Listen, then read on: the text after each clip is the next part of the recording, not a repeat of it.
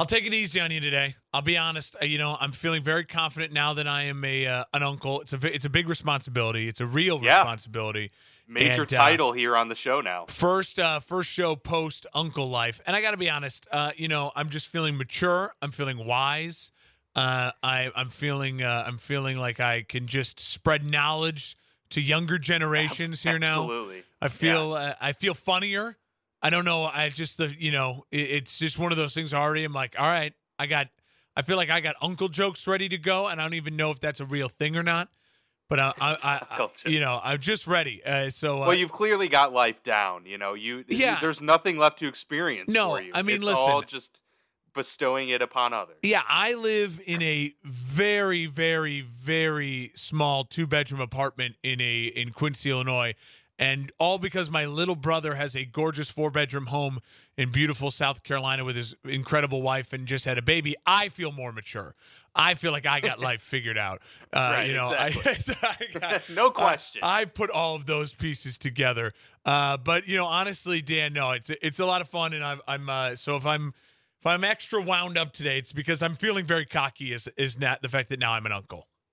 There you go. Hey, well deserved. Congratulations to you and the and the Hespins, uh, Phil and Haley. You know, uh, props to them. It's going to be a lot of sleepless nights, I imagine, over the next several Yeah. weeks. Yeah, but you know. uh, hey, that's just how it goes.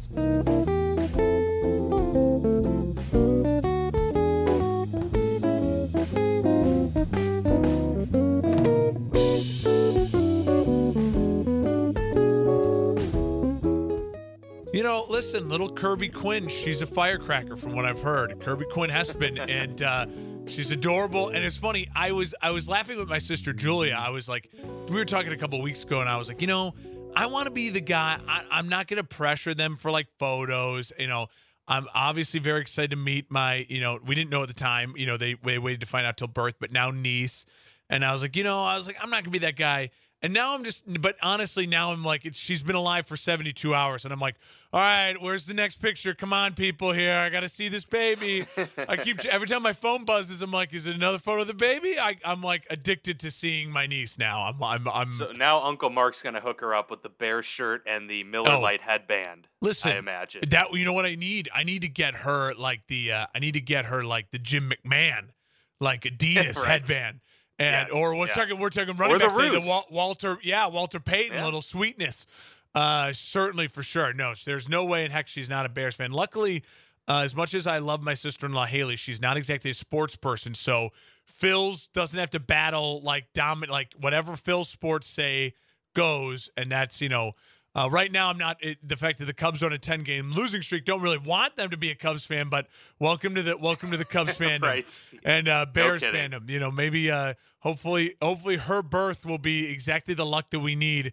Now there's another Hespin roaming the earth to uh, get Justin Fields to be an All Pro and uh, start a, start a dynasty here for the Chicago Bears.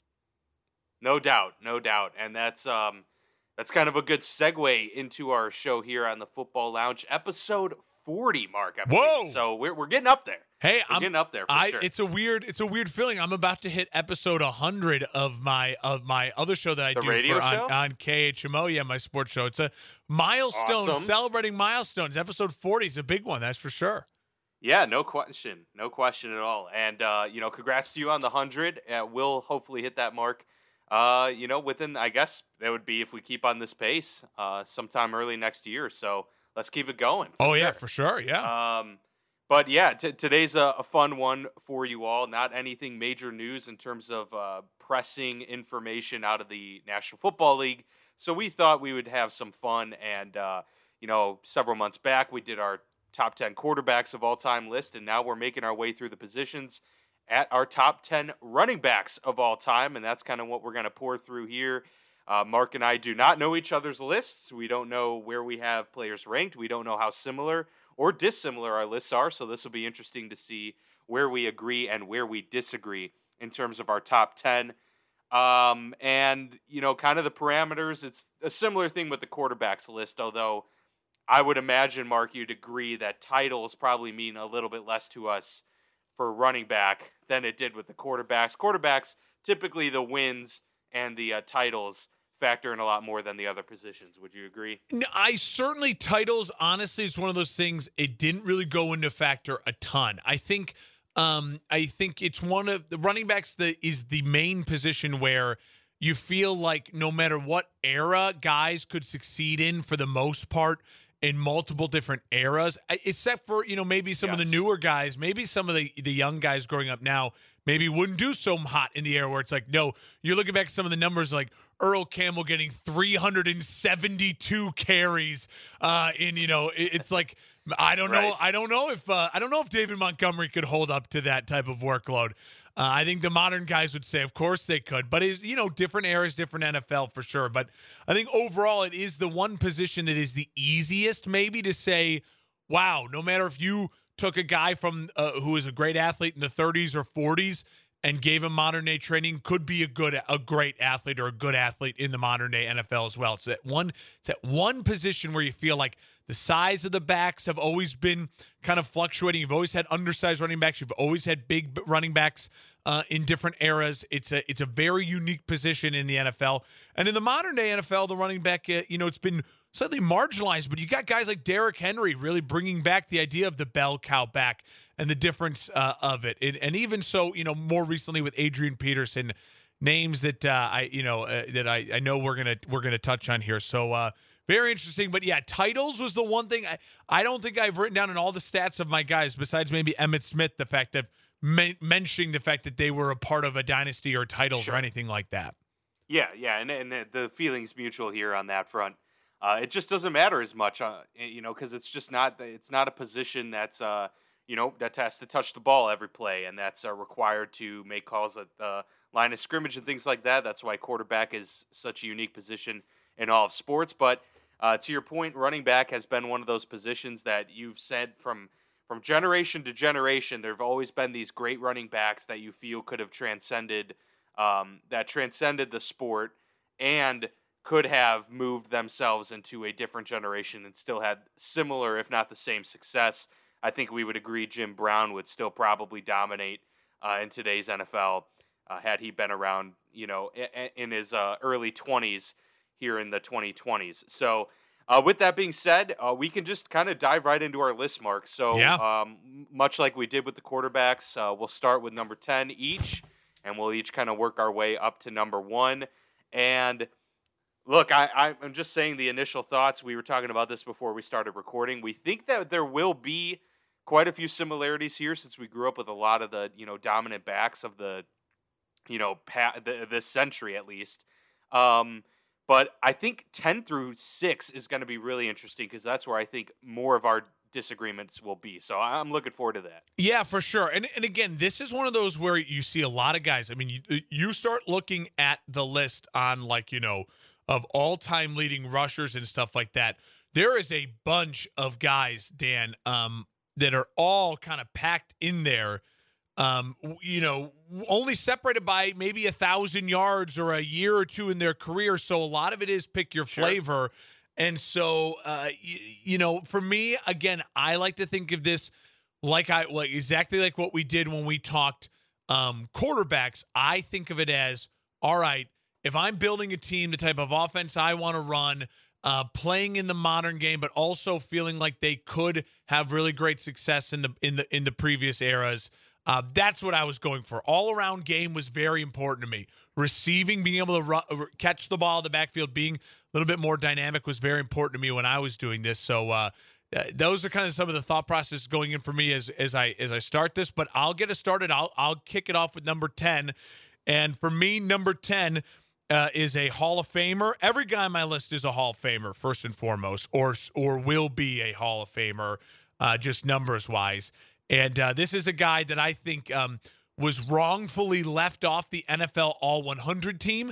Uh, he's my number 10 back of all time, and it's Marshall Faulk.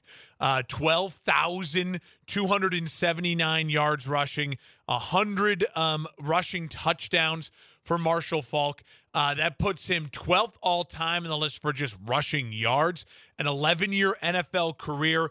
Uh, he is the guy, though, that really is, when you look at the reception yards, uh, he is the guy that even more so than the LTs or some of the other guys you think of as guys who caught the ball well out of the backfield. He's the guy, 6,825 rushing yards, and a guy that also adds in 36 rushing touchdowns.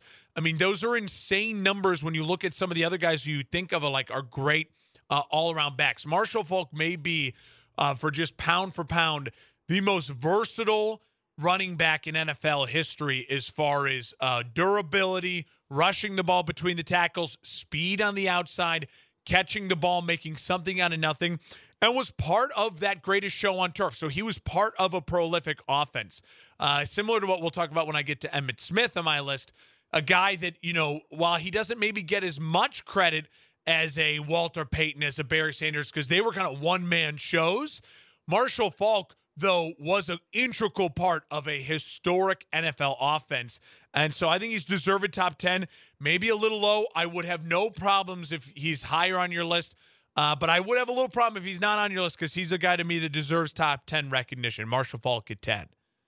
Yeah, and it's uh, interesting his career arc too, where he started with the Colts, obviously, you know, with uh, and then Peyton Manning, you know, gets drafted, and he has a a season with Manning as well before you know moving on.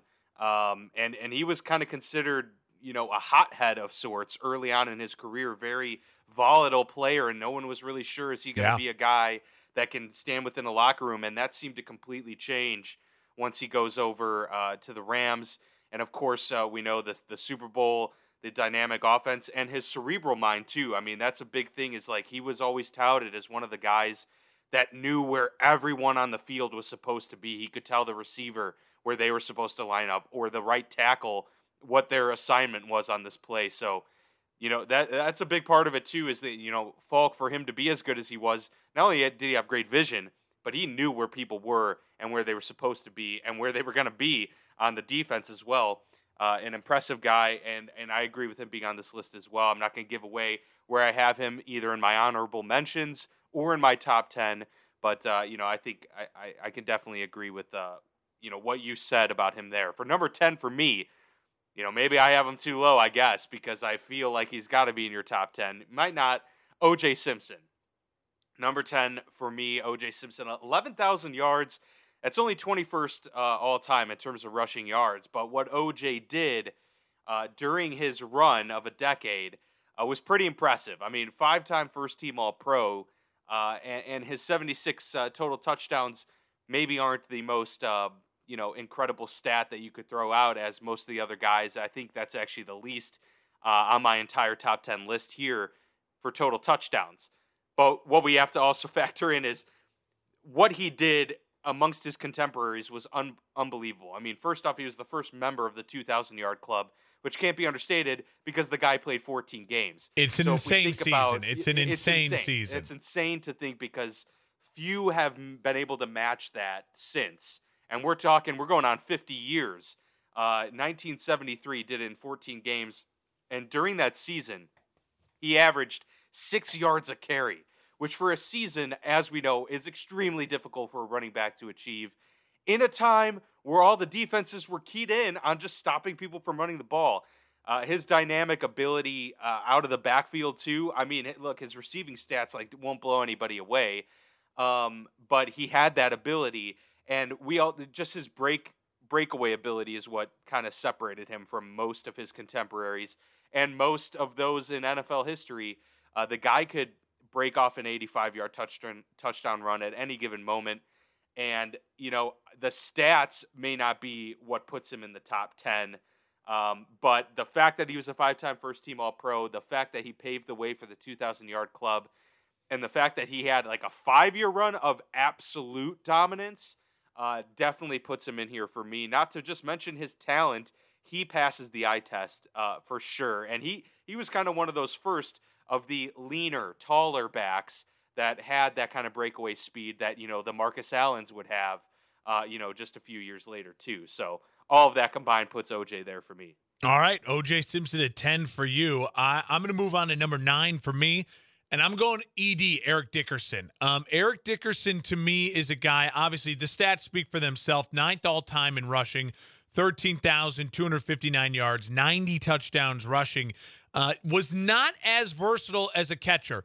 Uh, 2,137 yards, only six touchdowns, but a five time All Pro. Uh, three times he led the league in rushing, and he was a guy that came into the league right as Walter Payton was in his prime, and he was the guy that you looked at as like, oh my gosh, this guy is uh, the next Walter Payton. Now he never hit that legendary status, and he never had that extra speed and determination. He's it's a lot. It's funny to me. He's a lot like if I go if if if Walter Payton's MJ, he is Kobe, like to the MJ. He's like 85, 90% of Walter Payton, which if you're that, if you're sure. 90% of Walter Payton, you'll take it. you are you're a top 10 running back of all time. I mean, he's another member of the 2000 yard club. Uh, he did it as a, se- a, second year at only 24 years old. Again, the amount of carries he had in in 1986, again, when the league was about running the ball and stopping the run, he had 404 carries. Uh, 1,821 yards. Uh, I mean, those are numbers that you can't even fathom today. You just can't fathom. Um, Eric Dickerson, hard, tough runner, had breakaway speed, was a between the tackles guy, could get outside. Uh, Eric Dickerson comes in at number nine for me. Maybe a little low, but you know, you start to see some of the other names on the list, and now I think there's just guys ahead of him that have a little bit more of the special. Eric Dickerson, hard worker, great running back, long career as well, full solid 10 year career. Uh, and didn't really fall off um, for the first, you know, for the first seven years of his career. Uh, was just nothing but dominant. Thousand yards, thousand yards, thousand yards, two thousand yards. Um, uh, all time great running back and a, a member of the NFL All 100 team as well and another one of those tall, uh, you know, more lean guys for yes. sure. But yeah, he definitely brought uh, some violence to his running style as well, which was a big part of his success uh, success in between the trenches. Uh, number nine for me is uh, another violent runner, probably the most violent runner of all time, Adrian Peterson. Uh, comes in at number nine for me, and and that it's low in terms of the stats because the guy is fifth all time right now in rushing yards with fourteen thousand eight hundred twenty. Uh, he has just over 17,000 from scrimmage. That's 11th all time.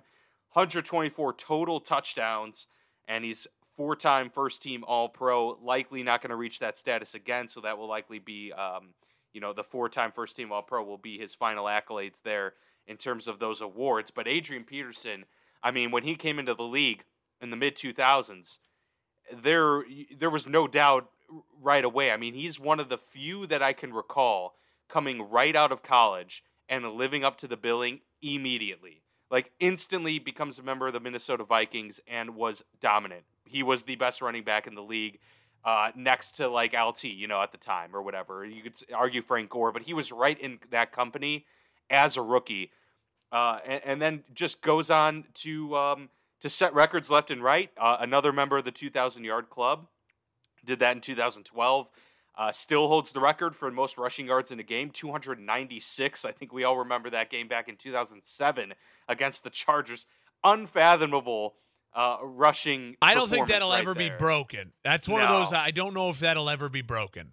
I, I don't see it. You know, the, obviously the way the teams are playing now, you just don't get those opportunities for one. And yeah, that's that's another level of dominance. I mean, the fact that even during the heavy running eras of the you know 60s 70s 80s no one was able to amass that kind of performance. And um and look it's just it's the combination of vision the absolute power like that guy's legs the power he ran with and i mentioned the violence. I mean the guy was uh is probably revered as one of the most difficult running backs to tackle because he was just not he was not stopping. He was going to con- keep moving for another 3 4 yards. His ability to push for that um, there's a lot you could say about AP, man, but I, I think he deserves to be in this list just because of what he did um, so far up to this point. The only active player I have on this list, uh, but I think he's already put himself into that conversation. And who knows, man? He's fifth all time right now in rushing yards. He, he might put himself into the you know top three category of that by the end of his career because dude's still going. Yeah, you know, I don't want to. I don't want to spend too much time on it because I, I, agree with pretty much everything you're saying. Uh, I'll just say this: a little low for where I have him on my list because I'm going to go at number eight now, and I think this is someone That's that fair enough. I could be persuaded. I think this is so. someone that you're going to. It could shock people that this name's coming at this moment, but I'll make my case why I think the uh, everyone above this list I think is just. Uh, well, all right, let's just get to the name. At number eight for me is Emmitt Smith. So obviously, let's you know the elephant in the room is you know well Emmitt Smith's the all-time leading rusher, and of course he is, uh, eighteen thousand three hundred and fifty-five yards. His numbers are absolutely gigantic. Uh, he has uh, 164 rushing touchdowns. Uh, caught the ball well over the length of his career, long, long career. 3,224 receiving yards, 11 touchdowns receiving, four time uh, first team All Pro. Uh, but all four of those years were the 90s Cowboys dynasty years 92, 93, 94, 95.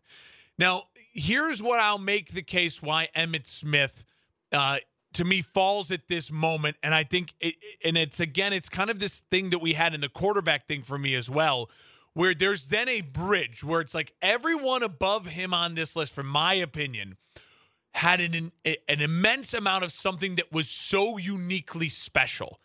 Where I think Emmitt, what made him special is something that's a little easier to quantify and maybe more duplicatable, which you're seeing kind of with Frank Gore, is it's just a length thing. Emmitt Smith was able, his durability, and I get it, availability uh, is is your best ability, and you can make that argument. But to me, Emmitt Smith's the Drew Brees of the quarterback list. Whereas it's like, yes, he is a very valuable member to those three Super Bowls for the Dallas Cowboys. He is that he is that third pillar with it's Aikman, it's Michael Irvin, and it's and it's uh and it's it, Emmitt Smith.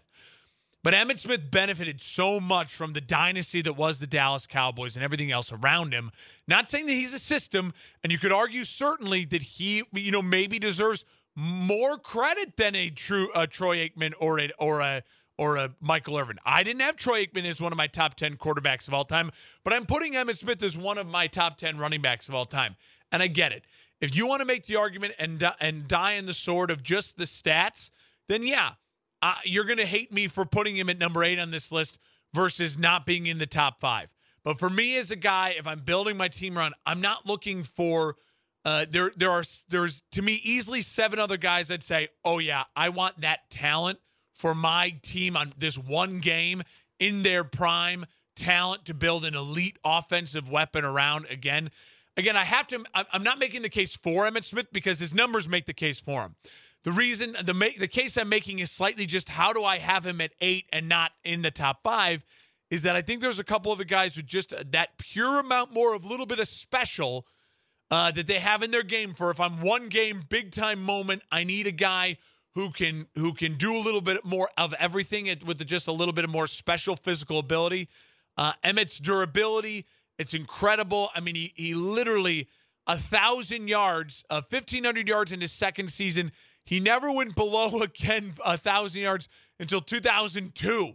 I mean, it was a 10 year span of over a thousand yards rushing by those great Cowboy offensive lines, uh, great Cowboy offenses with Troy Aikman. Uh, but uh, it, I think that takes it a little bit away from me. Uh, and and, and uh, Emmitt Smith comes in at number eight on this list. Maybe I'm the idiot. You know, he's an NFL, uh, deservedly so, in the all-time NFL team, and his numbers are insane. Uh, but I think there's some other guys with a little bit of special, and that's what I'm looking for. And I'm talking about best running backs of all time.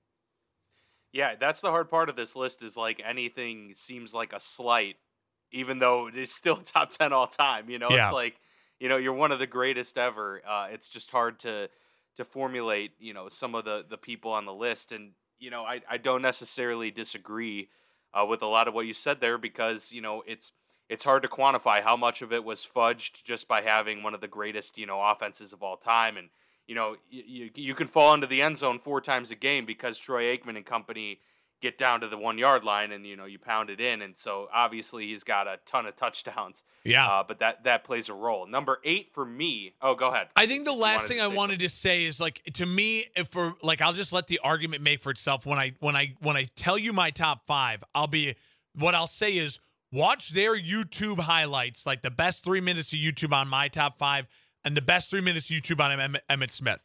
You'll see a slight difference of like holy crap that right. makes that guy special versus like Emmitt Smith, durability, straight, ahead runner through the tackles, all time great. And his durability and his ability, you know, it all should be lauded because of, of how long he was able to do it and then the yards put up for it. But it's just that little bit of when I say special, that's what I mean. watch the three minute highlight YouTube clip or the NFL Yeah. all 100 team highlight clip on him.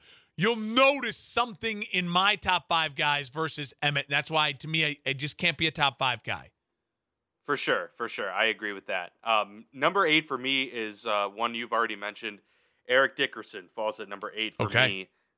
And um, you know he's he's inside the top ten of all time yards and all of that stuff. So obviously it, it seemed fitting to put him inside the top ten uh, of running backs. He was also five team first five time first team All Pro, which I think those are important because uh, you know Pro Bowls are one thing, but to, to be an All Pro, uh, it, it's measuring you against the the others in your league at your position. and, We've you talked was about it. best. Yeah. We've talked about Um, all pro being so much more valuable in the NFL than the Pro Bowl. If you've met, if you've noticed No so far. I haven't mentioned Pro Bowls yet. I've only mentioned all pros because I, I agree. I just want to make that comment here. I do agree. I think that is so important. Yeah, and it's you know, and the, the people he played with during that time as well, in the you know the early '80s. Um, there were quite a few good running backs during that time. so couple, for him yeah. to clear that threshold, uh, it's pretty impressive. Uh, we've already kind of talked about, you know, I, he's got the iconic neck roll. That's what I'll always remember him by, and the and the glasses, of course. Um, but dude just had a motor, and um, you know, we've already kind of talked about his stats. You know, 96 total touchdowns in his career. He has the most rushing yards ever in a season with 2105 and, and 84. Um, and you know he's he's a member of some of those elite clubs of running backs that uh, don't come around very often. And uh, he had that unique blend of of his uh, height and uh, lankiness, but he had the power. And uh, he he you mentioned you know he didn't he doesn't have crazy reception stats, but he was pretty adept out of the backfield. I mean, the guy did was able to pr- provide in the receiving game when asked upon him. Um, so I think that's a big part of it too. And look, I mean, if you can clear thirteen thousand yards on the ground, you're doing something right. And um, yeah, you know, maybe others would argue he deserves to be a little bit higher, but he comes in at eight for me.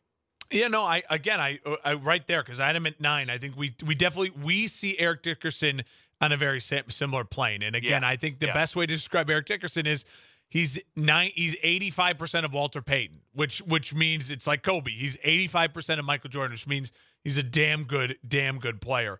Oh, yeah. um, I I'm gonna go to number seven for me. So now when I mentioned like Emmitt Smith's kind of that like line of demarcation, kind of similarly to I like I mentioned like when we did the top ten with Drew Brees. Like I said, Drew Brees will always be in the top 10 of quarterbacks because of his stats. Like, again, Yeah. that deserves something. And I feel that way I about think that was a really good comparison. I think I, I feel that way about Emmitt Smith.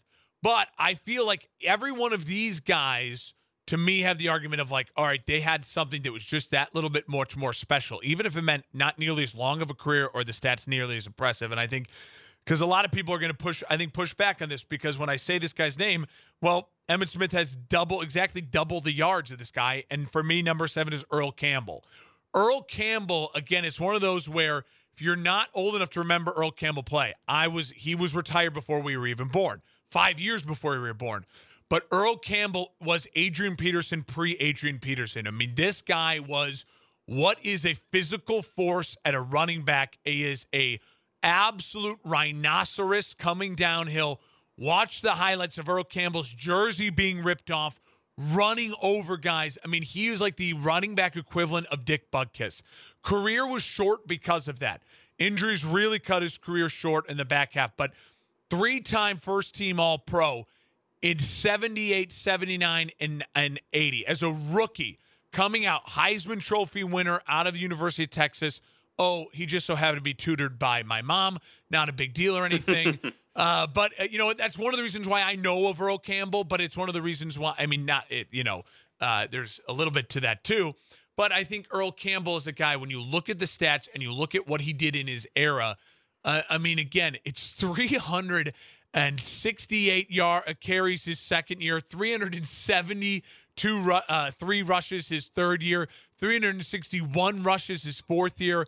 I mean, absolute insane amount of carries. Again, at a time when you have to remember too, defense was played differently back then as well. They were allowed to be way more physical, throw you to the turf, lay on you with their bodies. I mean, launching helmet to helmet contact is a different NFL. Uh, and Earl Campbell was absolutely incredible. 9,407 yards rushing, 81 rushing touchdowns. And Earl was a guy, though, again, he's like the pre the prototype to then what Adrian Peterson was able to to then be in his career.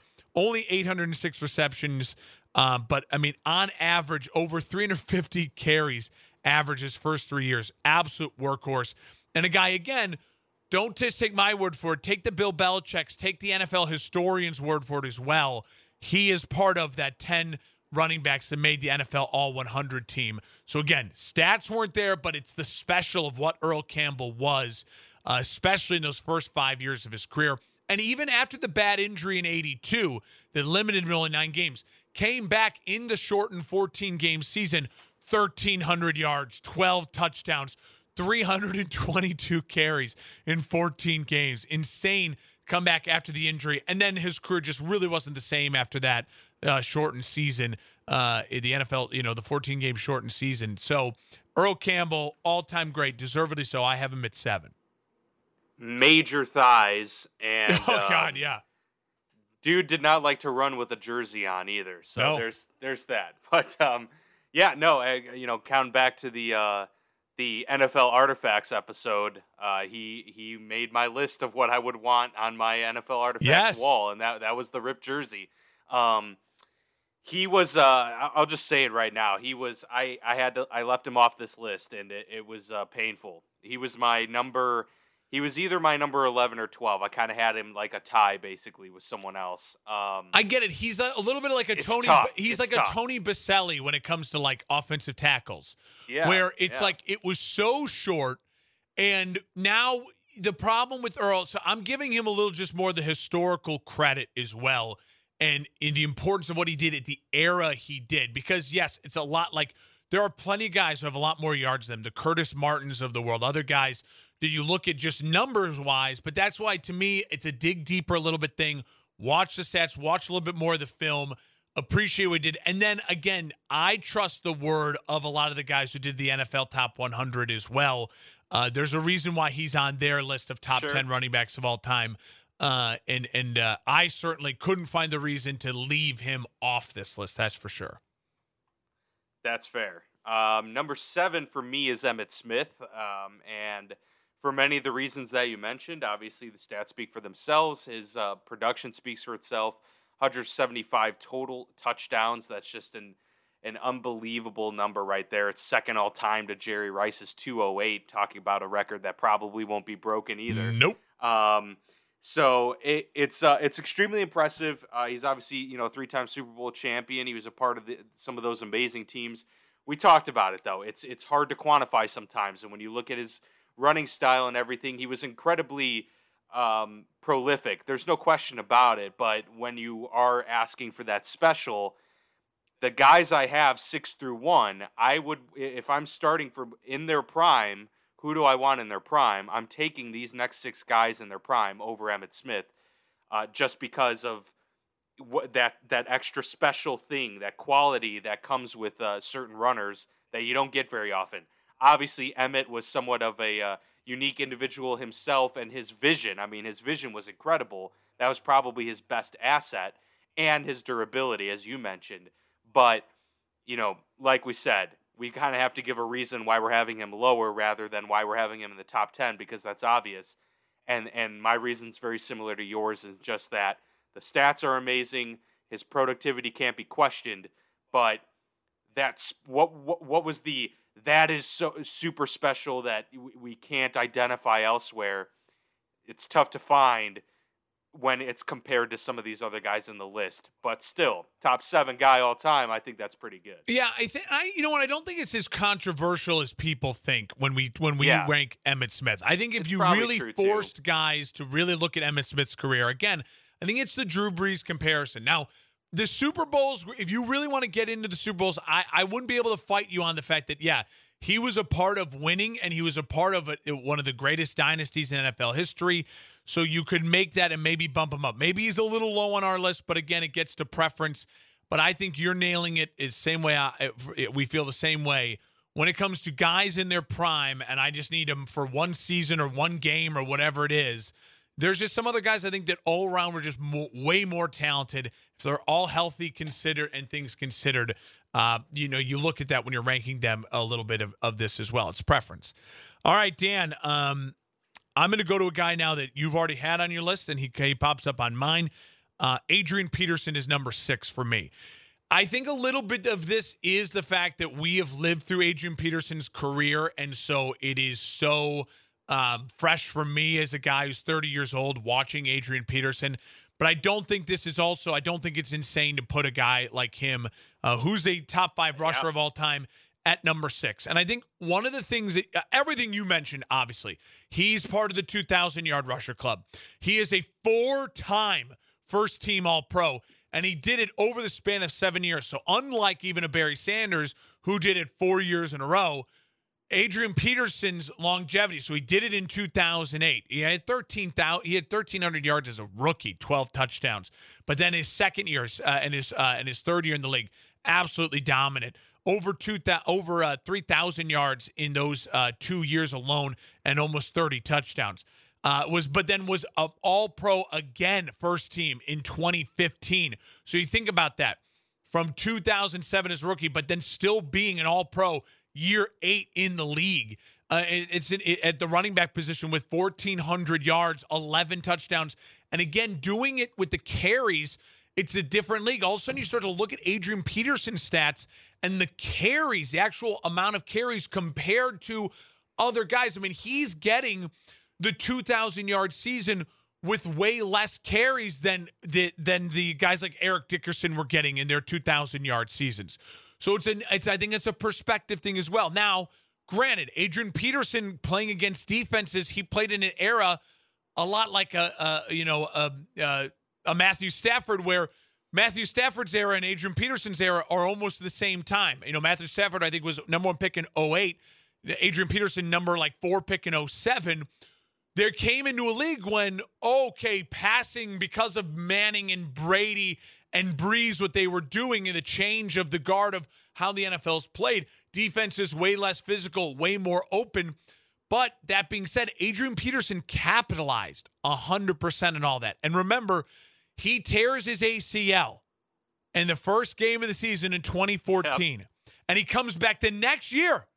The next year is an all pro, plays 16 games, 327 carries, 1,400 First team All Pro, 11 touchdowns. And he again did it in an era against other really, really talented running backs. You know, came in at the time when LT was in his prime, came in right at the at the end of Curtis Martin just retiring. I mean, these were guys that were uh, that you know set the stage of how running back plays. Now, I do think Adrian Peterson gets a little bit of a hit because I never thought he was as elite, uh, you know, catching the ball. He was never asked to catch the ball in those Minnesota offices, so that so that's tough. But he, he you know, he still had over 2,400 yards receiving his career, 118 rushing touchdowns.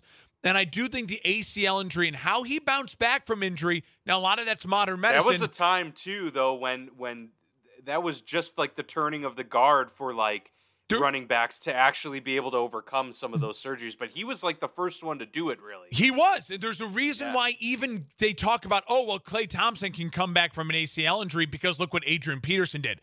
They're even talking about it in cross sport type of things. He is right. now he reset yeah. that benchmark, and I and I think he deserves that credit. Now, again, I you know there's there's there's off season off field stuff. I try to not factor that in as much um that you know I, I, I obviously don't love you can't shy away from that stuff but if you're just talking about purely on the field i mean adrian peterson is the last of that eric dickerson uh, earl campbell um, uh, jim brown um, walter payton type of i am going to yeah. inflict pain on you when i run the football.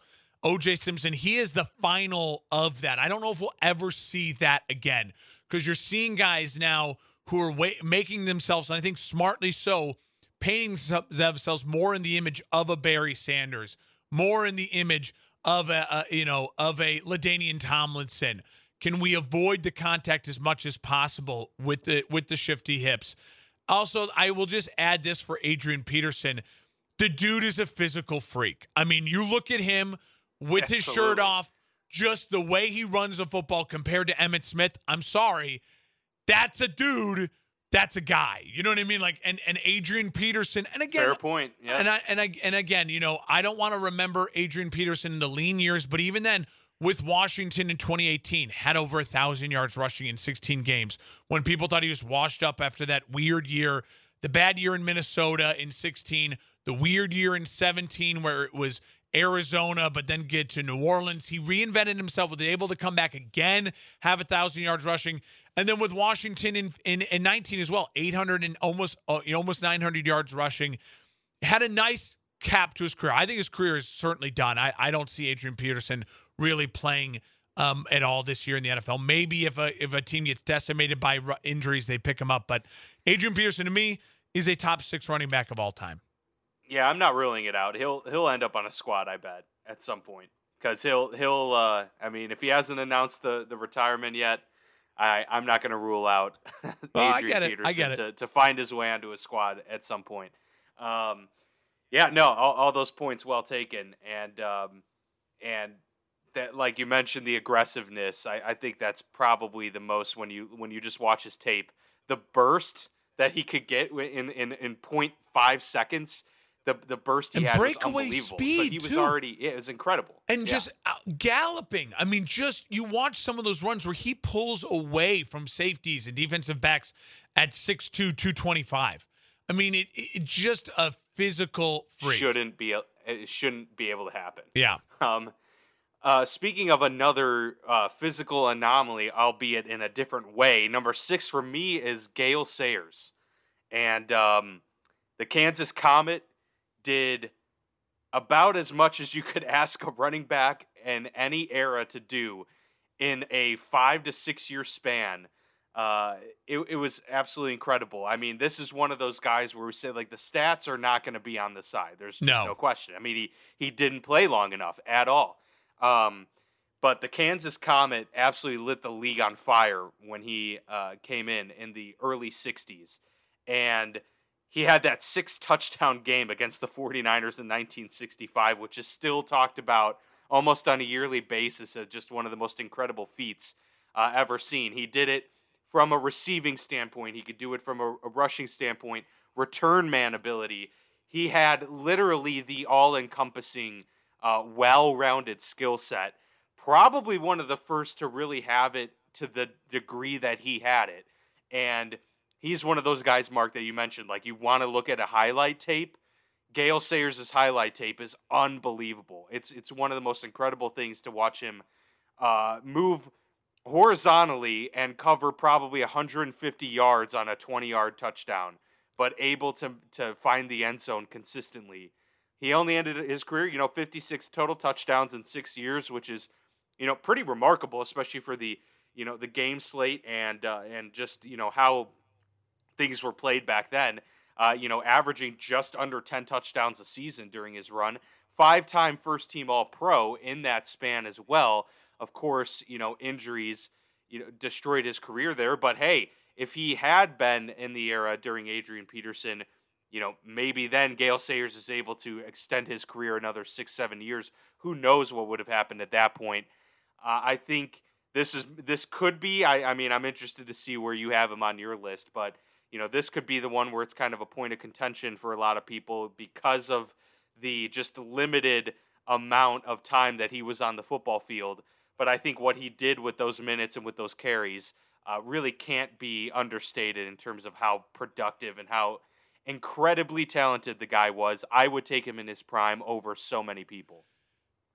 At number five on my list, Gale Sayers. So we're right there. Yeah, we're all right right, there we go. I, Nice, I- okay. and maybe it's a little bit of Bears Yeah. bias, but to me, it's one of those. It's a top five running back. Like, and again, like I'll put it this way: if you're young and you've never really watched Gale Sayers, and again, I've never watched Gale Sayers play live, and uh, rest his soul, he passed away last year. But Latavius Murray has more rushing yards than Gail Sayers. But there is Yeah. a reason why Gale Sayers, even though he's 149th in the all-time rushing list, is on the NFL All 100 top 10 running backs of all time. There's a reason. And again, I have only seen the reason through all the highlights, and I think I've watched almost every carry of Gale Sayers' career through the highlights that are available. Uh, and it is just jaw dropping. And it is jaw dropping in the way where you look at it and you say, this translates to any era at any moment in NFL history. And a guy who was so smart and honestly could also, in modern day NFL, be an insane receiver. I mean, he was big, tall, incredibly fast. And I think Christian abs- McCaffrey, like nowadays, is you know, like obviously I'm not going to put that much it, praise on Christian, but like you it's know, a it, skill set level though. It's a it's a way yeah. you watch him in the open field. It is shocking. It's shocking, and you got to remember. You think to yourself, oh well, who was he doing it against? Well, again, he was. Eh, you you have to remember like the equipment that was available, the surgeries, the help, like he was doing it and like you watch some of the highlights and it's just mud and they're wearing leather shoes with some like nails in it it looks like i mean this is it's it's so rudimentary but any eh, i, I do I, I tell you right now if you were to ask emmitt smith earl campbell eric dickerson marshall faulk any of the guys we mentioned adrian peterson you say hey, you're in the top 10 running backs of all time, and but you are behind Gale Sayers, none of them would have a problem with it because they understand the history of the game as well yeah. and what Gale Sayers brought. So I don't think there's anything else to say. Uh, he is a top five running back of all time for me. Now, I get the six point. I'm not going to argue that. I think it's totally valid, totally fine. Uh, he deserves to be in this top 10. He deserves to be in this top 10, and it's hard. You're going to have to be uh, an incredible, incredible talent with incredible numbers for years and years to come to ever get me to move uh, uh, Gale Sayers out of the top 10, that's for sure. And you mentioned the mud. I think the six touchdown game was a very muddy game against the 49ers. And if I'm if, if my memory serves me correct, there's the, there's the one touchdown where he he's like in the corner of the end zone, he gets in and he just like catapults yeah. like face first into the mud and like his helmet you, like his helmet almost disappears cuz his his whole face is just submerged 5 yards of sliding. It's insane. Yeah. yeah yeah, just incredible, incredible stuff. And then yeah, just goes on to, to continue doing uh, amazing work. All right, uh, number five for me is Marshall Faulk. So this is where right. we kind of have that that first kind of um, several part uh, spaces apart. Um, that would be Marshall Faulk for me. And you know the reason that I have him at number five is because of how unique of a all around back he was. Um, his nineteen thousand yards from scrimmage is fifth all time uh, and, and, that's you know like that's why like his he has twelve thousand yards rushing, but but then the seven thousand uh, receiving as well, or roughly seven thousand. Um, to to compound with his you know 136 total touchdowns, the guy could have been a Hall of Fame receiver and uh, and and a Hall of Fame running back at the same time. It it's it's amazing. His 767 career receptions uh, is more than Michael Irvin, more than Chad Johnson, more than Calvin Johnson. And uh, yeah, you could talk about, you know, it's easier to get receptions right out of the backfield. But if, if we've watched uh, plenty of Marshall Faulk highlights, a lot of these re- receptions, yes, did happen, you know, uh, behind the line of scrimmage. A lot of them, though, didn't. And uh, the guy could really make anything could happen anywhere on the field. And uh, his shiftiness was almost one of a kind. I mean, you really yeah you know, the, Gale Sayers obviously had that amazing ability to elude people. Barry Sanders has a very similar ability. Marshall Faulk did it in such a unique way, though. I felt like he, like his, his ability to like stutter and and find the hole, um, is probably the most elite vision that you can think of amongst uh, the running backs, and you know that's why I have him here. He was only a three-time first team All Pro. Um, you know, when we mentioned he's, you know, number five or between five and 10 in a lot of those other categories. But I think the whole package that you put together with him, uh, underrated pass pro as well, which, you know, obviously you're not going to include that much for a running back, but it's important to mention that, you know, he his uh, intellect is what really set him apart in some of those areas.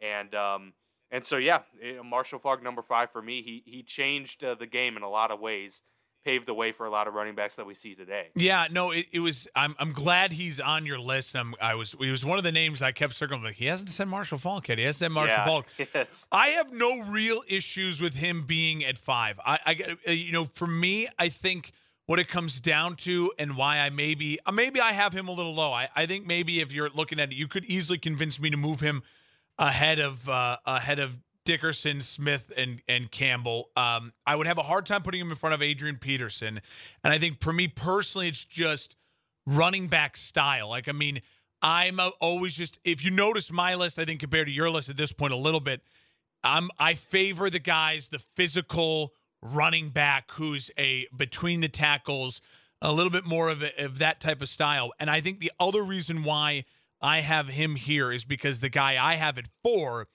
I think is the hundred percent version of this guy, and and so Marshall Faulk's like the he's ninety percent of this guy, kind of like I was saying. Eric Dickerson is eighty five percent of sure, yeah. So I have at number Yeah. four LaDainian Tomlinson, and I think Marshall Faulk is ninety percent of LaDainian Tomlinson, but I think LaDainian Tomlinson, even though numbers wise receiving not as good, A more prolific runner at uh, seventh all time rushing, had almost a thousand more yards rushing in his career, over over I think four, over fourteen hundred more rushing yards in his career than Marshall Faulk. Um, uh, but I, I think was just that little extra bit of special that LT has versus Marshall. But I, I don't think I don't know if Marshall would really argue hard on that. I, I don't know. I, I just for me personally, it was just a preference thing. And so when I was trying to build my list, I say to myself, yeah, I could easily have Marshall right behind LT, but I, I favor Styles a little bit. So let me argue why LT, I believe, certainly deserves to be a top five running back of all time. Three time first team All Pro, 145 rushing touchdowns. I already told you, seventh all time rushing, 13,684 yards.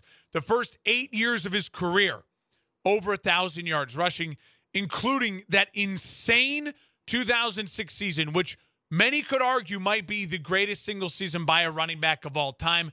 I certainly is in that category.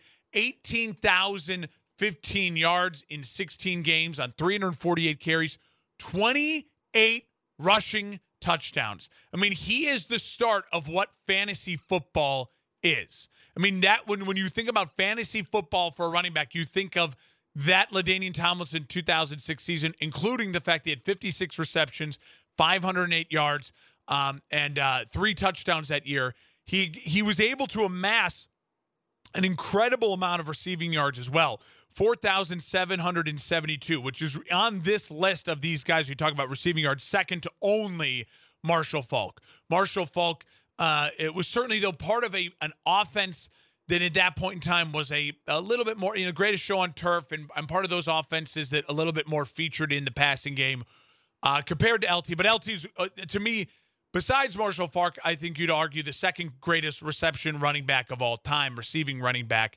You know, Marshall, Lad- Ladainian Tomlinson, it's also funny because I think LT then is 90% of a guy who's, I'm going to talk about on my list here in a little bit.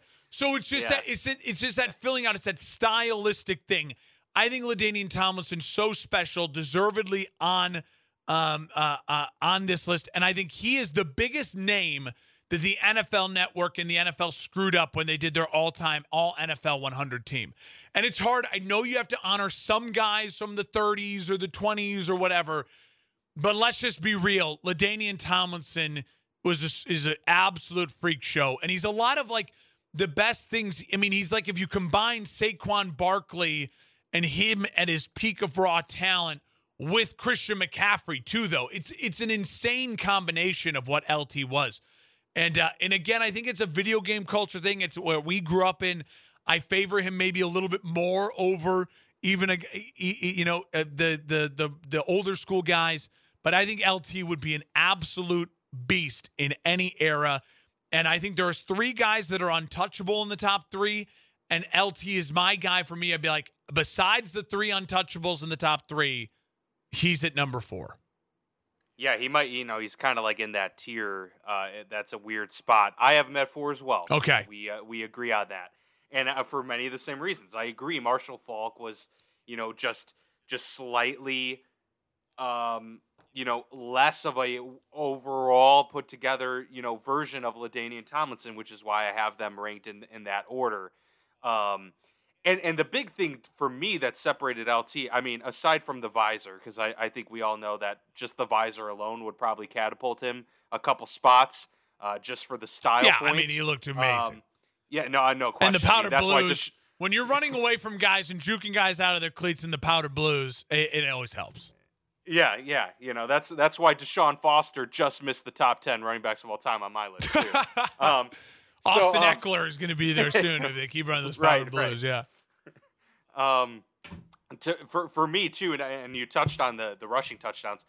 It, it, the the guy is just a pure scorer, and that that's you know obviously in in a game where scoring more points is the name of the game, uh, that obviously needs to be lauded. And we talk about Marshall Faulk's game breaking ability, 136 total touchdowns. LT had 162 total touchdowns in his career. That's third all time, and you know we're talking about some elite company there uh, with you know Jerry Rice with his 208, Emmitt Smith with his 175, and then it's LT.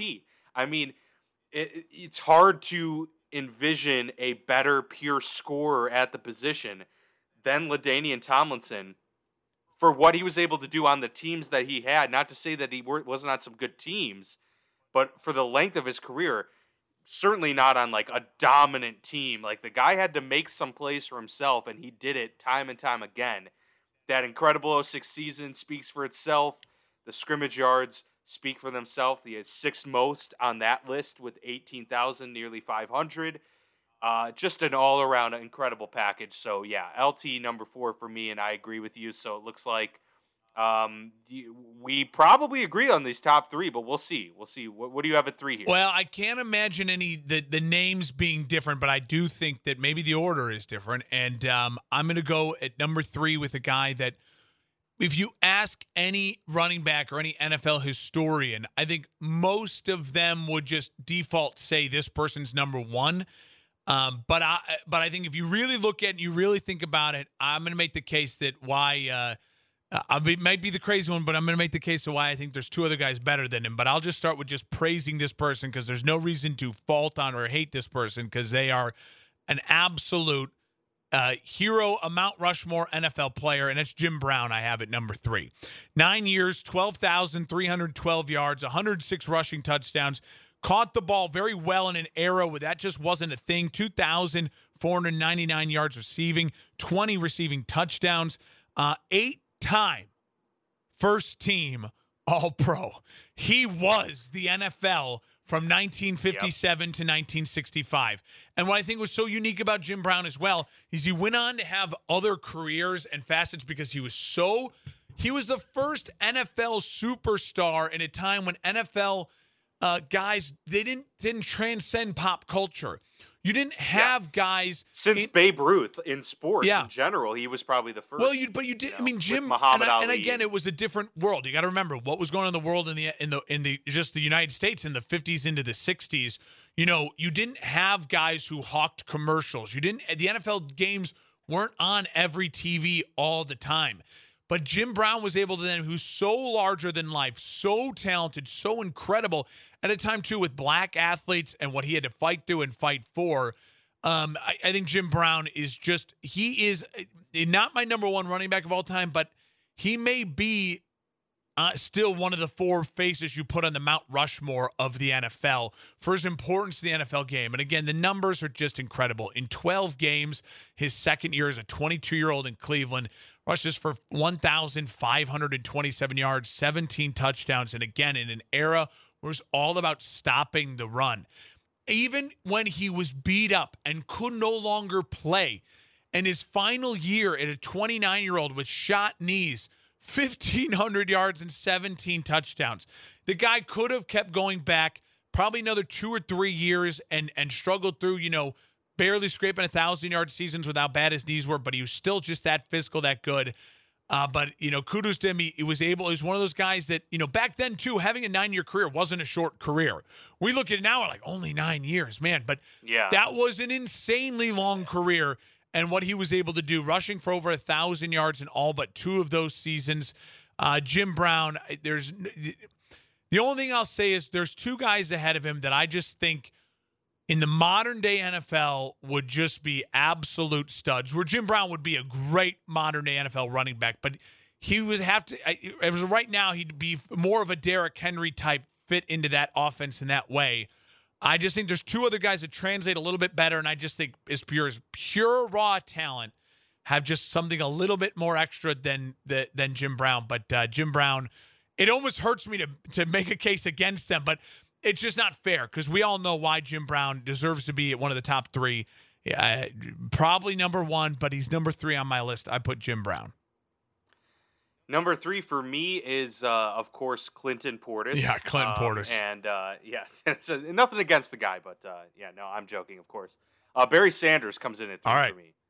Um, and you know, I'll say this: I, I'm sure you agree. These top three are fairly interchangeable. We could make cases for any one of them. I'm one not going to be mad or, or yeah, I yeah. completely agree. It's very, very easy to do. Um, the one thing that you know, like the thing that was tough for me, because Barry is someone that I think for a long time I've considered the best running back of all time, and the reason I did for a long time was because of the trajectory he was on, and and how he just cut his career short. Um, what he would have been able to do had he continued maybe two to three more seasons, he would have shattered Emmitt Smith's record most likely.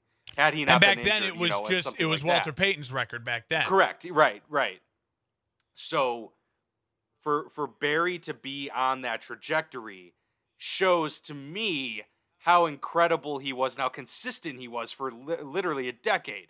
Um, he led the league in rushing four times in his career. He's a six-time first-team All-Pro, 109 total touchdowns in his career. And look, like I mentioned, you know, he was on pace to beat everyone. He would be that guy that ha- holds all the records. Uh, if he didn't walk away, I mean, he walked away, eh, you know, with with plenty left in the tank, and a lot of people want to go out on top, and he certainly did at that time. So, um, you know, he's the one guy in this top three that has that unicorn ability where he was different than everyone else. I mean, the guy you just couldn't touch him. And yes, he leads the NFL all time in negative yards um, because the guy did a lot of what he did looking at the defense from behind the line of scrimmage and finding a gap and then exploding through it. But but also was the league's rank. Played for ahead. the Detroit Lions. I mean, I mean, like right. I mean, yeah. What are you gonna do? The, I mean, the Lions were not good. The they were team. just as bad as they are in, in the '90s as they are now as an organization. I mean, there was no no playoff success. I think he got to playoffs once in his career. Uh, yeah. So no, again, you're you're talking about literally putting the team on your back. Yeah, and the the highlight um, against uh, you know his run against I believe is the Cowboys, where he literally turns a linebacker around three times. It's just toying with him at that point, and then just completely bursts through. It's like a 45 yard run um, to the end zone. Barry Sanders was the guy that could break it on any play. Like that's that's something that probably the next two here you couldn't really say like like they they and a lot of these guys in this list were big playmakers, but they weren't a threat necessarily every single play. You know, Marshall Faulk kind of yeah. had that, LT kind of had that. Barry though was the guy. It's like, dude, he could go 85 any moment, and and no one would blink an eye. His incredible trajectory and and his incredible production in 10 years, you know, easy top three.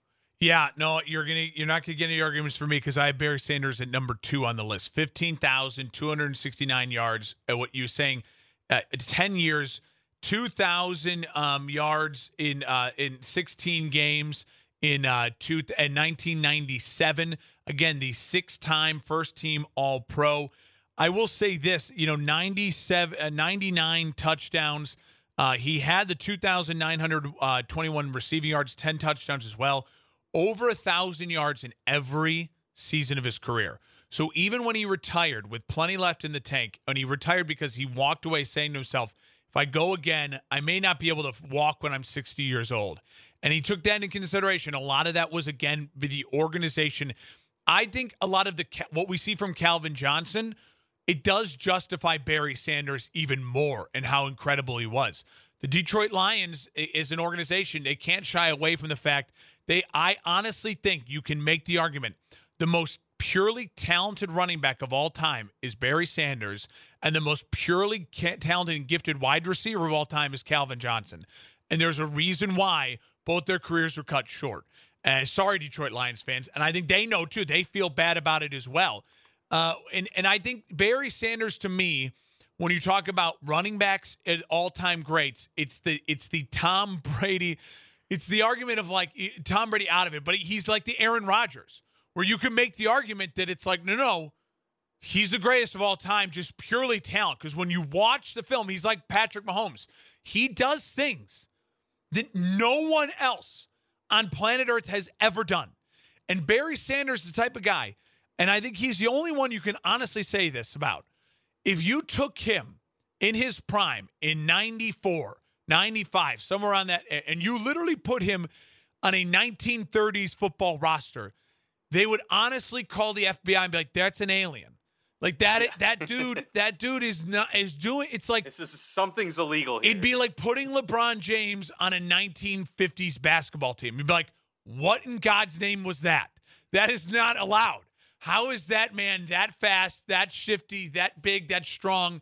And I mean, he literally could do it all. But I think there's one thing the reason why he's not number 1 for me, and I think it's there's it's an unquantifiable thing it's just not quantifiable, but I think you can see it in the highlights. Um, and um, uh, you know, it's a. Uh, we'll get to it, obviously, but I, I, you know, I think it's obvious now who you know my number one is. We've gone through my list. If you've been, if you've been counting along along the ways. Uh, so again, I'm not going to make that argument of, of why that person. It, I'll say this about Barry Sanders: it is so hard putting anyone above Jim Brown.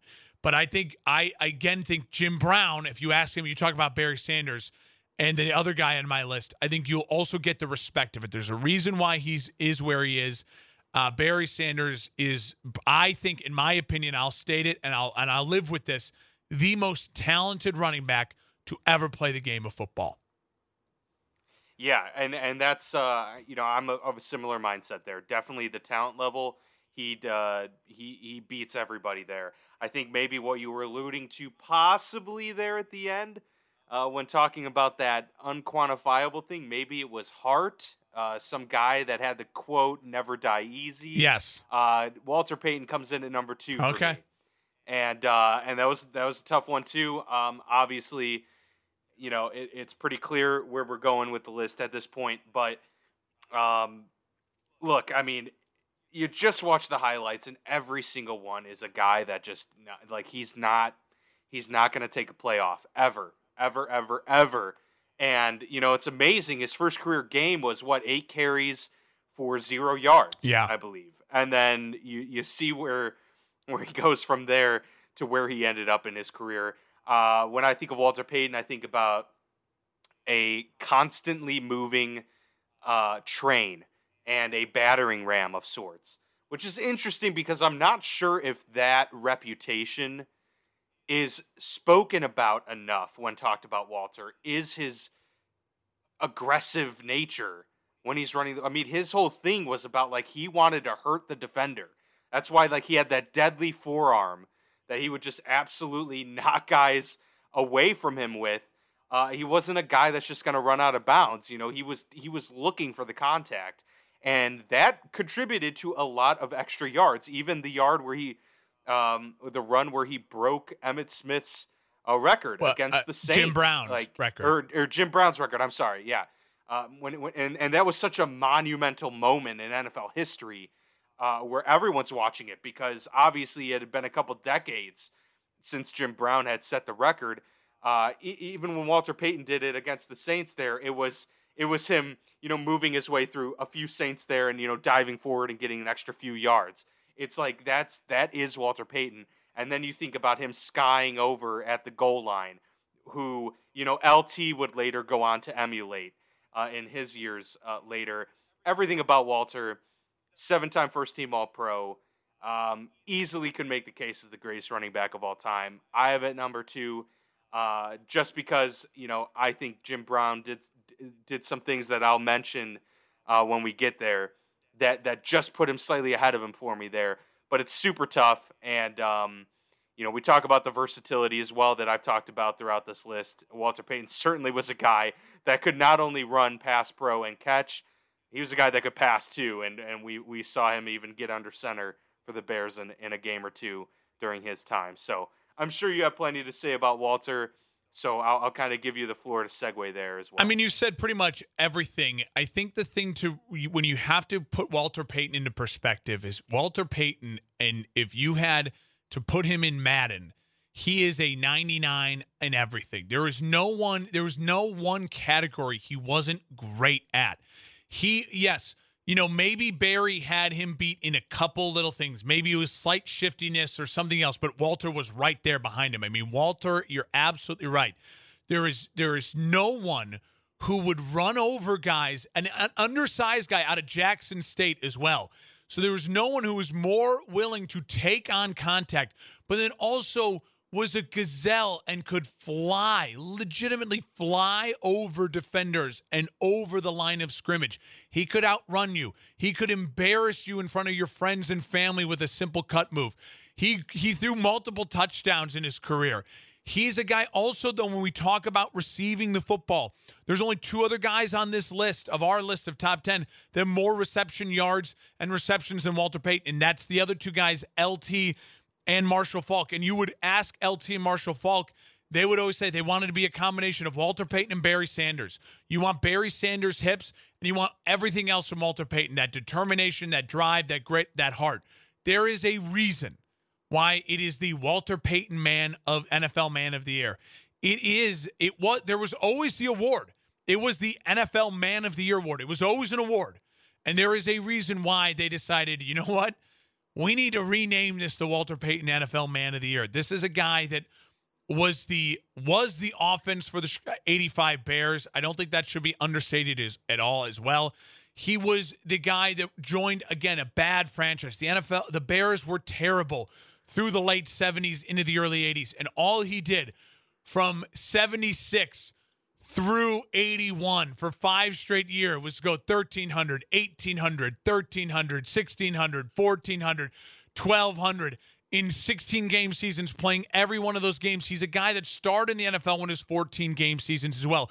In his 14 game season 1800 yards uh, uh, and 14 touchdowns 132 yards per game for a terrible bears team in 1977 and I do think there's, something to be said, and I want to make the case again because if you put Barry one, if you put uh, Jim Brown one, or you put Walter one, you're not going to hear too much argument from me. It's a little bit of preference. I think though, the thing that connects all three of them as well versus any other guy in the top five of uh, uh in the top running backs of all time. You look at it. There are, if you look at the list, of the top 26 rushers of all time by yards.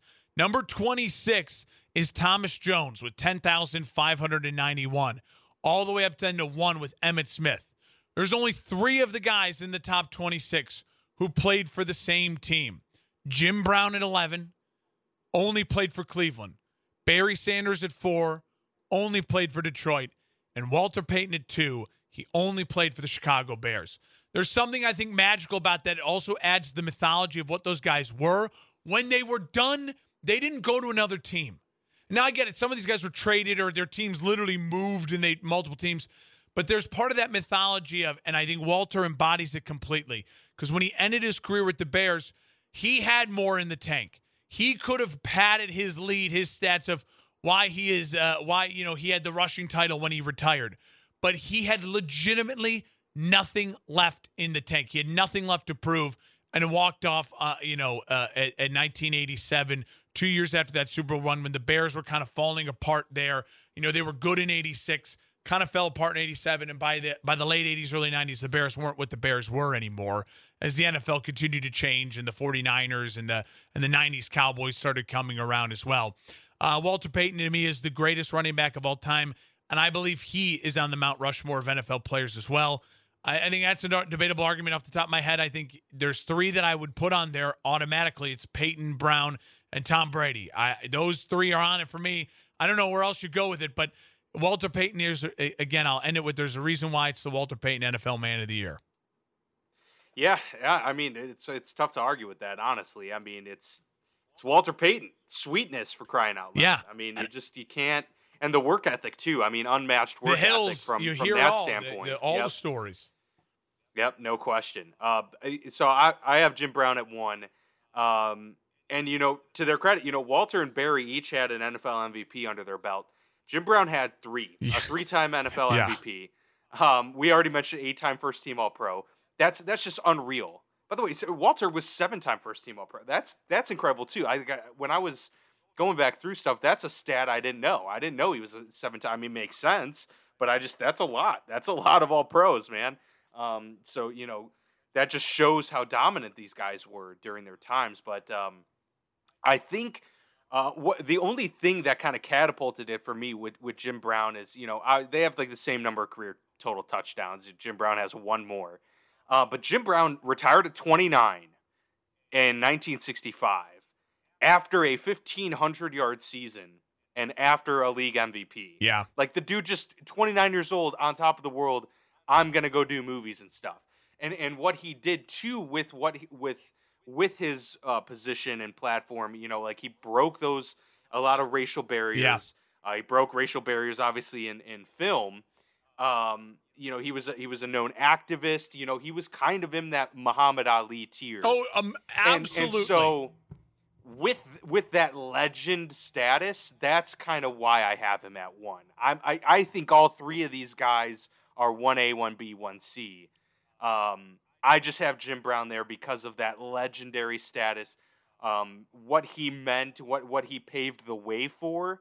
Uh, on top of the talent, you know, he had the talent. He had that talent uh, level uh, that no one could, you know, argue with, being the best in his sport eight times uh, throughout throughout his career and leading the league in rushing all eight times as well. He was like never hurt either. You know the durability, something all these guys really in the top three had. So yeah, that that was the one thing that separated it for me. But really, I mean, I think I agree a lot with your list. You know, I I I had Earl Campbell, Marcus Allen, um, Bo Jackson, and Tony Dorsett. You know, right there, kind of after the top ten you know, Jerome Bettis, Thurman Thomas, Marion Motley, those guys kind of like were, were my 11 through 20 range type of guys. Uh, and, and they were just tough to fit in there. Yeah, we Um, only- you know, Curtis Martin too, but we uh, only yeah, have so- the only disagreement is I have Earl Campbell and you have OJ Simpson. And you know, yeah. for me that's the only difference. for me yeah. I just looked at them as well and OJ not making my list was mainly based on the fact that I wanted Earl on my list and I and I just didn't see then OJ being better than any of those other guys. And that was more of that preference of me wanting Earl just to represent that era of football and what he and what he was as a talent in that era. Um, yeah, no, I, I agree. I think Frank Gore, you know, he, it's tough. You know, Frank Gore is one of those guys that he's a, will be a deserved first ballot Hall of Famer. Um, no question. And- absolutely. And, yep. and but I would put him but there. again, Frank Gore, at his even at Frank Gore's prime powers, when Frank Gore was uh, was very very good, he never was. It, it's a weird. He's got a little bit of that. Um, it's a little bit of of uh, of uh, Drew Brees as well. He never was the best in the NFL, even in his prime. In his prime years, in years like when he rushed for 1,200 yards two years in a row in 11 and 12. Well, that's Adrian Peterson in his prime. In his early years, and he breaks into the league and was it was very good as a young running back in San Francisco, rushing for 1,600 yards and 1,100 yards in, in 06 and 07. Well, you're talking about prime LT years as well. And and and and Yeah. Frank Gore, to be honest as well, was just never um that special in anything, but he had that. It's a lot like Emmitt Smith. His career, he is. It's funny. I keep using this reference. He's ninety percent of Emmitt Smith, but the problem is, I, I just again, it's that special. It's that uniqueness. Now, if you're telling me that you end up with Frank Gore as the starting running back in your in his prime on your All NFL team or whatever, you're in really good shape. Like I mean, you have you're you have a first Yeah. ballot Hall of Famer He'll score some touchdowns. at the running back position, and it's a lot like you know, uh, it's a lot like the wide receiver position as well. I mean, look at all these guys we didn't even mention. Like John Riggins as well, deservedly so, should be mentioned amongst the all-time greats. Marcus Allen, Franco Harris. Uh, I agree. Uh, the bus uh, was like I think the bus for me was almost eleven at that point in time as well, just because of the uniqueness, and you could argue what he had in his special. He was Yeah.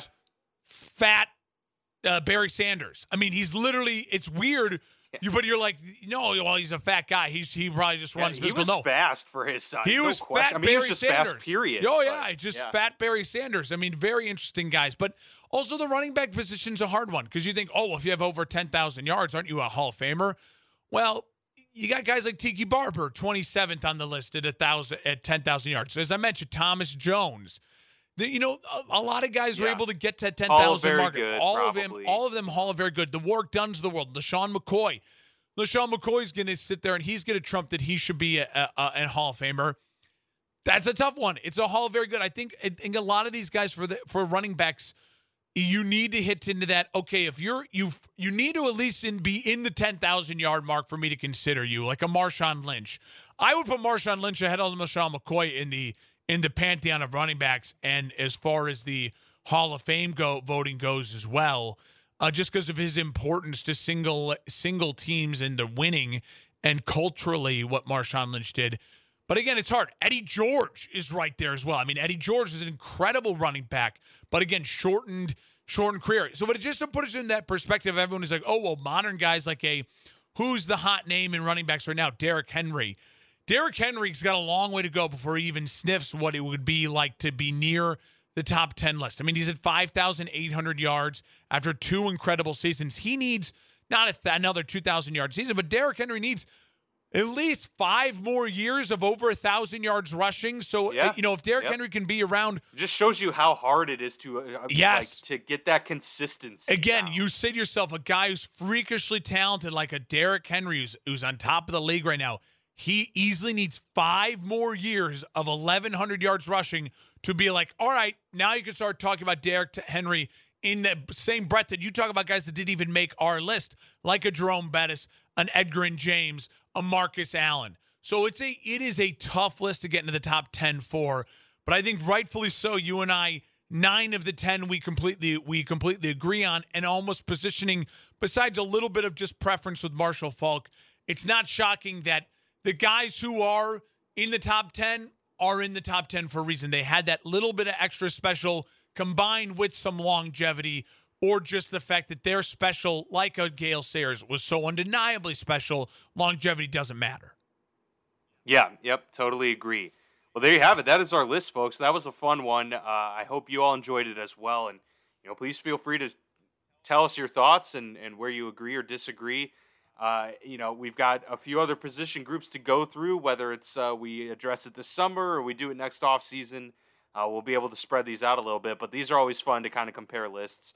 And uh, yeah, ours was pretty similar. So that's you know good to see. Uh, we we at least have like similar ideas of uh, of how we rank these running backs. And you know, a few of them were obviously no brainers, but there there's some variance there, depending on you know taste and and preference and things like that. But yeah, that that's been our uh, top ten running backs of all time show here on the Football Lounge. A great way to uh, cap things off. Hope everyone had a great Fourth of July, by the way. And, Oh, yeah. Um, we will be on a one week hiatus, so no episode next week. We're gonna take a week off, but we'll be back. And uh, you know, I'm not gonna spoil anything right now, but we think the week we're coming back might be a, a pretty extra special episode. Can try to do something a little different.